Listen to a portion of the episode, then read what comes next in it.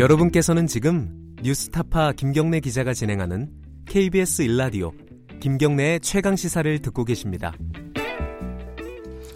네, 김경래 최강 시사 듣고 계시고요.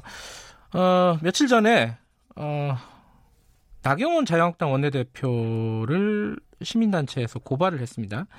이게 뭐 아들 문제죠. 아들 문제도 있고 딸 문제도 있고요.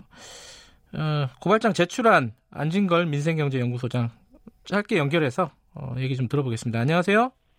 예, 안녕하십니까. 예, 어, 조금만 그 마이크, 아, 마이크란다. 이 전화기 가까이 대고 말씀 좀 해주세요. 예, 예, 예, 예 그러겠습니다. 예, 예.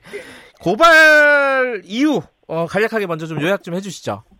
예, 사실은 이 나경원 의원의 따님 아들 둘 다 문제가 있는데요. 네. 네. 그 중에서도 따님 문제는, 어, 김경래 인터넷에서도 일하시는 뉴스타파에서 이미 오래전부터 명백한 후부정 의혹이 있다라는 보도를 해왔습니다. 예, 예, 예. 그때, 예, 그때부터 사실은 제가 예전에 일했던 참여연대라든지 사학제국 국민운동본부 등에서 네. 고발을 해야 된다는 논의가 있었었는데 당시에 어, 뉴스타파에 명백한 입시부정 의혹이 있다라는 보도에 대해서 나경원 의원이 고발을 했어요. 근데 그래서 그걸 지켜보게 된 거거든요. 어, 해당 네. 기자를 어, 명예훼손으로 고소를 했죠. 예, 예. 그렇죠. 1심에서도 무죄, 2심에서도 무죄가 나왔고 예. 법원에서도 상당한 공공성과 공익성, 공정성이 인정된다라고 이제 판결이 난 바 있습니다. 네. 거기다 올해 2월에 당시에 그 보도에 대해서 그 선거보도 심의위원회에서 경고를 주었었는데 네.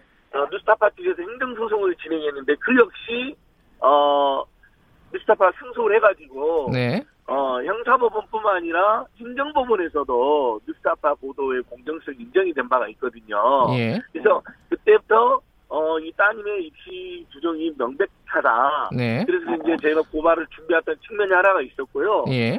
두 번째로는 이제 조국도 논란하고 관련이 있습니다. 네. 결국은 그 딸의 뭐 10년 전, 7년 전 일종의 뭐 논문이라든지 또는 뭐, 어, 그런 인터넷 했다든지 이런 거는 정말 우리가 보기에는 전문 발급이라고 하는 대대적인 수사가 있었잖아요. 그것도 청문회를 앞두고. 네.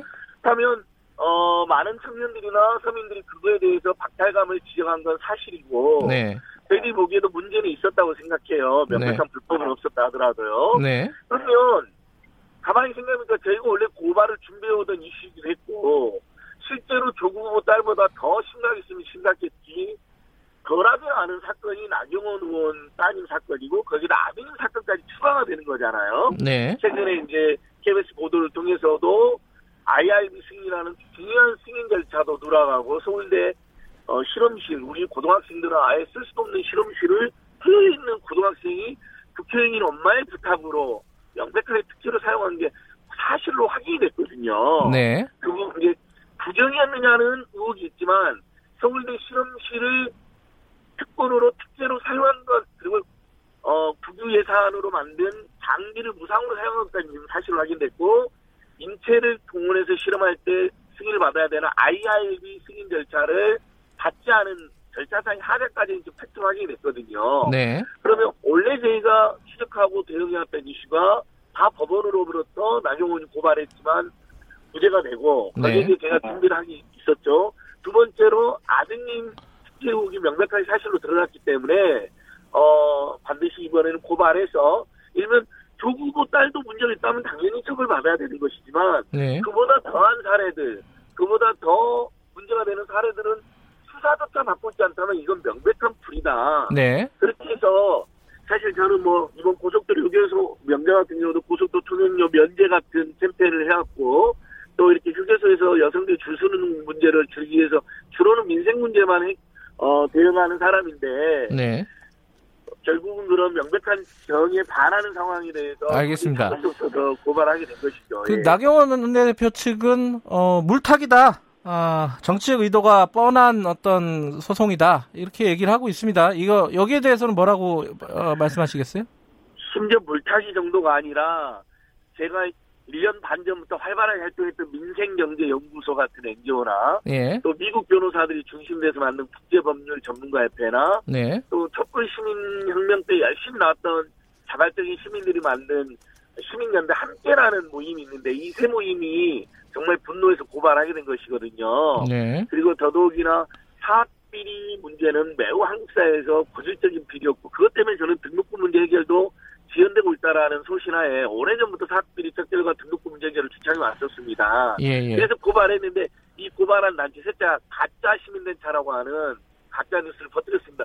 아니 멀쩡하게 활동하고 있고 독립적으로 활동하고 있는 단체를 가짜 시민단체고. 그 네, 그리고 물타기라는데 자 물타기가 아니라는 걸 말씀드릴게요. 제가 말씀드린 것처럼 시간이 많지가 이미- 않아서요. 예. 네, 뉴스타파 보도로 이미 입수부정이라는 게 널리 알려졌고 다른 관련해서 법원에서도 그게 인정이 되는 판결이 나왔습니다. 두 번째 거기다 아드님 의혹이 그렇게 제기됐는데 그러면 가만히 내버려둬야 그게 정의일까요? 누군가는 누군가는 또 어느 시점에서라도 고발을 할 수밖에 없는 이슈였다고 생각합니다. 그 지금 나경원 의원 측에서요. 어, 민생경제연구소 등에 대해서 무고죄로 어, 고발을 하겠다 이렇게 얘기를 했는데 이건 어떻게 대응하실 거예요?